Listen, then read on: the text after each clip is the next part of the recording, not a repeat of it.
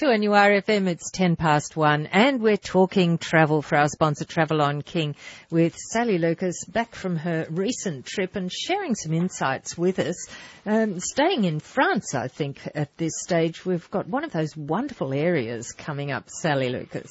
We certainly have, Jane. So this is just continuing on my little little journey that I did recently, and we, I think we finished up last week, Jane. We were in Brittany and Normandy. So after that, we've now continued on by car to the Loire Valley, famous for its chateaus. I mean, that's what you go there for basically is chateaus, chateaus and more chateaus. Having said that, there are some that I think you really should see, obviously. You, you, you just can't do them all. I mean, we, we had three nights there and we really only did three. So one a day is actually probably not a bad way of looking at it things. Is, and I think, and we also did, which I'll talk about in a moment, which was absolutely wonderful. One of them was actually where Leonardo da Vinci spent his last years, and uh, I found that absolutely fascinating. But firstly, we based ourselves in Amboise, a lovely village on the Loire. It's probably about 35 kilometres from Tours, which is like your main, if you like, capital of the area of the Loire, the largest city, which has a lovely old uh, centre to the town as well, which we spent a night in. But Amboise is very small and just a great great village to be in. And you're right on the on the river there, which is fantastic as well. And we stayed at a beautiful um, accommodation there called Manoir du Parc, which is right in the centre of town and is really a, it is an old manor with beautiful grounds and gardens, and it even had a swimming pool. And you've got the original old house, and then they have added to it, but I think the adding to it looked like it might have been originally stables or something like that that's now converted, you know, into accommodation. Um, and you've got the, the, their own chateau there, the Amboise has a Chateau Royal. But the other thing, as I said, was the Leonardo da Vinci, the Chateau du Clos Luce, um, and it's a park around it, and he, he became a Francophile in his later years, if you like, and he spent many years in Amboise, and that's where he died. And so you go around and it was really fascinating for anyone, I think, even if you're not um, in, into design or engineering, but because he was such a brilliant man. Uh, when you think about the designs he made. And so they've got all his drawings there as well, um, a copy of the Mona Lisa, um, a copy of the Last Supper, really huge one, it's fantastic. And, but all this other stuff he was involved in, bridges that they could move on wheels if you had to move troops. I mean, you think about how, you know, how long ago that was, centuries ago. And also his flight machines. And one of his statements was, one of these days my birds will fly. And I thought if only he could be here now in this century to see how far his birds have come. Take him to a modern airport and oh, watch his wow. jaw drop. So if you're ever going there, please include that. It was something I didn't realise was there and it was fascinating. We spent quite a few hours there and beautiful gardens and grounds and they've got life-size models of all the things too, of the, all the, the interesting things that he designed, in, including, as I said, helicopters, bridges. It's, it's just absolutely amazing. So please include that if you're in the Loire Valley. We went to then also two major other chateaux, Chenonceaux and uh, Chambord. Chambord is huge. It, it, takes you quite a while to go through that large grounds.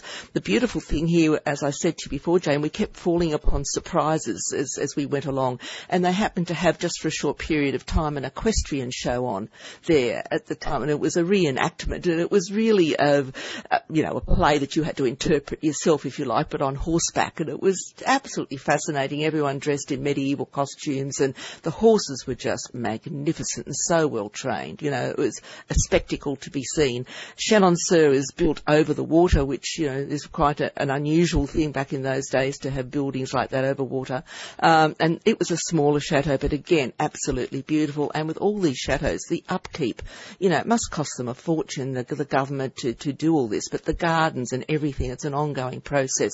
But once you're in there, like some of the walls are, are actually um, lined with fabric. It's not wallpaper. It's actually fabric that's still been there all these centuries, which is amazing. And some ornate ceiling work of either paintings or frescoes and you know gilt gold edged things and paintings and beautiful furniture. So it really is delightful to spend some time you know, wandering through these chateaus, but particularly Amboise I loved as a village. Um, Tours was, as a much bigger town. Really interesting thing there. We walked into the old town. Suddenly there was this cacophony of sound and procession going down the street and music blaring. And we thought, what is going on? It was a shame in one respect because we couldn't hear ourselves think to stop and have a little, you know, coffee or a drink, you know, watch the world go by because it was quite a long parade. But I think, and the essence of it might have been about equality of marriage. Ah, yes. Yes. Mm, and, um, yeah, Mm. so it was massive, um, in Tours. But all, all interesting, Jane, and I think you certainly can spend at least three days there is, is wise. I mean, otherwise you really are going to miss out, and we still didn't get to all of the others that are listed like Azay-le-Rideau and there's a number of chateaus you can go to but and then you can also get chateaued out I suppose is another word uh, as you can get churched out as they say when you visit all these so you've still got to incorporate some other nice things as well as just the chateaus but certainly worthwhile 2NURFM and thanks to our sponsor Travel on King. We're talking travel and Sally Lucas, we're heading over to Bavaria I think, are we? We certainly are, Jane, and we did this little section by rail. Seeing it was about six and a half hours, we had a change of train in Mannheim, um, and but that was lovely just to sit back in the train. I really enjoy travelling by train in Europe. It's it's a wonderful way of getting around, as we've discussed before. So we went over there and we went there to catch up. Basically, while we went there was to catch up with friends we met in Vietnam six years ago. So it was sort of wasn't on the agenda originally. Then we thought, gosh, we're in Europe. This is silly. And um, one of our other friends we met there, he flew down from Sweden. So we had this lovely reunion and get together.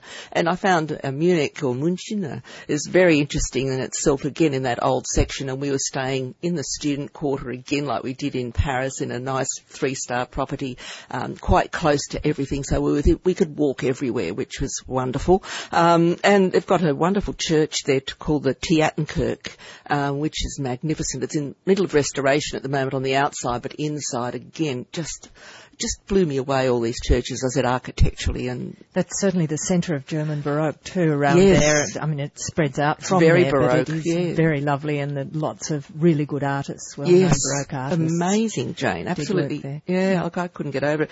We also went to seeing as my husband's a, a car and bike nut. We went to the BMW Welt and the BMW Museum, which you can do and book in for. That you really do need to book that in advance, or you might miss out. Went to see the famous Hofbräuhaus, uh, which again is painted with these incredible frescoes and everything, even though it's a beer hall. I mean, You what, did have what beer, a fancy beer hall. No, I didn't.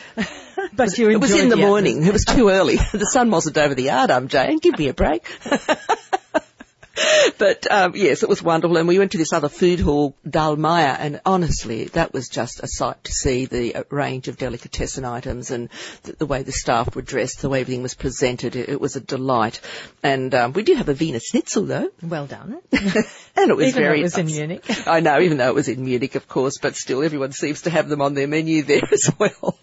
Um, yeah, so after that, we then went down to um, Ehrwald in the Austrian Tyrol, and um, we went via Innsbruck, which I've never been to before, and what a beautiful. I'd call it a town. I mean, it's not big enough to me to be a city, but it's it's it's just beautiful and unscathed by anything during the war. And you know the the cobblestone streets, and again the wonderful churches and buildings. And we did a walking tour of all the old sites, and that was just an hour, and it was certainly well worth doing with the guides. That was fantastic.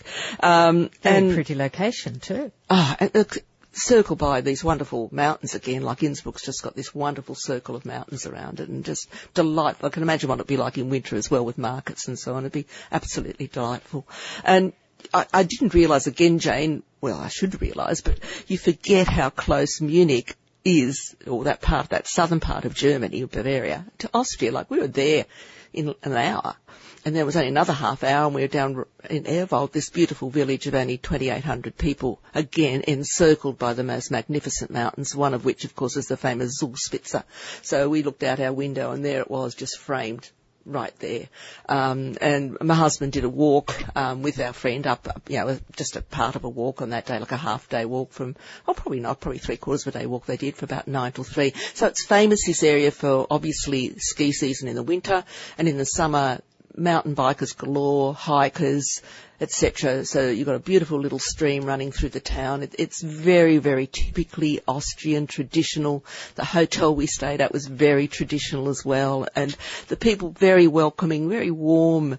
Um, got a good sense of humour, the Austrians I found as well. They were you know, just a little bit different, I suppose, to the Germans. I guess every country is a little bit different that abuts each other, you know. But we still, everywhere we went, we had, you know, all, it was all wonderful service anyway. I couldn't fault any of it. It was delightful. Um, and then on the way back from there, we actually called into Linderhof, which is one of King Ludwig's, of course, famous castles. We didn't go down to Neuschwanstein on our friend's recommendation. She said, because Linderhof was a, a miniature Versailles and Scott had never been to Versailles and I had but many years ago. So we went there and that was getting, I guess, towards the days when he was starting to be called the Mad King Ludwig. Um, he was a very good looking, very tall man though. He was well over six foot tall in those days that, that it was, was tall.